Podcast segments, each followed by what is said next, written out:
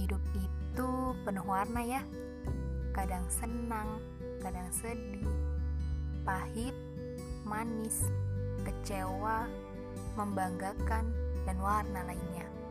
Di hidup kita ada hal sederhana, tapi sebenarnya punya banyak makna dan cerita. Maka dari itu, aku ingin berbagi dengan kalian tentang berbagai hal yang kadang terlupakan di hidup ini.